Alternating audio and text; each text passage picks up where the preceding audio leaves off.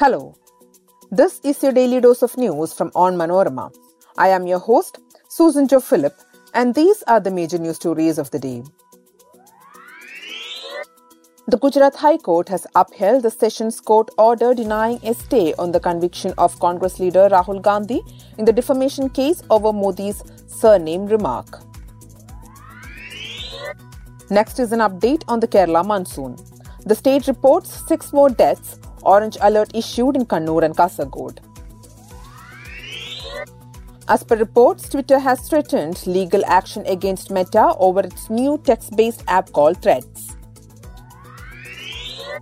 US Ambassador to New Delhi, Eric Garcetti, expresses sorrow over ethnic violence in Manipur. Supreme Court refuses to entertain plea to protect complainants and witnesses in sexual harassment at workplace cases. Let's get into the details. The Gujarat High Court has upheld the Sessions Court order denying a stay on the conviction of Congress leader Rahul Gandhi in the defamation case over Modi's surname remark. While dismissing the plea, Justice Hemant Prachchhak noted that Gandhi is already facing 10 cases across India, adding the order of the lower court was just, proper, and legal in convicting the Congress leader. The High Court noted that there is no reasonable ground to stay the conviction. A stay to the conviction would have paved the way for Gandhi's reinstatement as a member of parliament.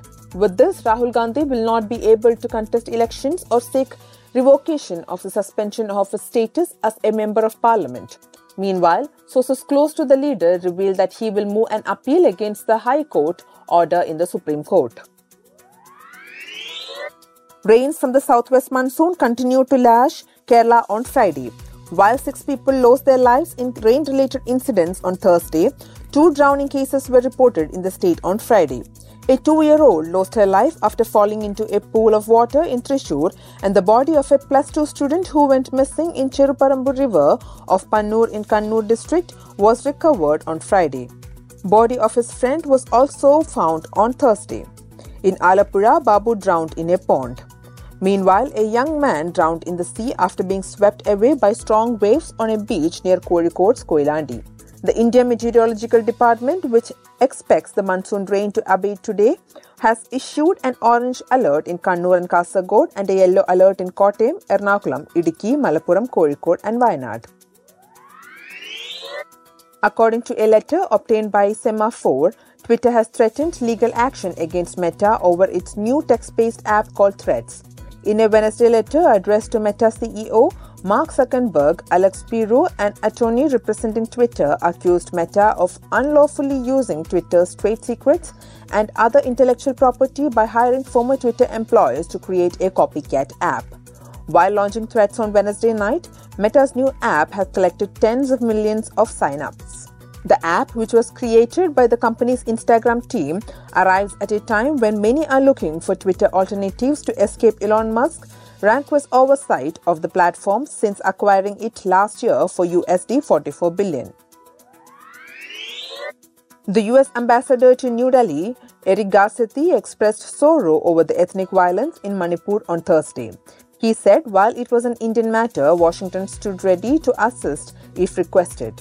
Nearly 120 people have been killed in clashes between the members of the Kuki tribe who lives in the hills and receive economic benefits and quotas for government jobs and education, and the Meiteis who control the more prosperous lowlands.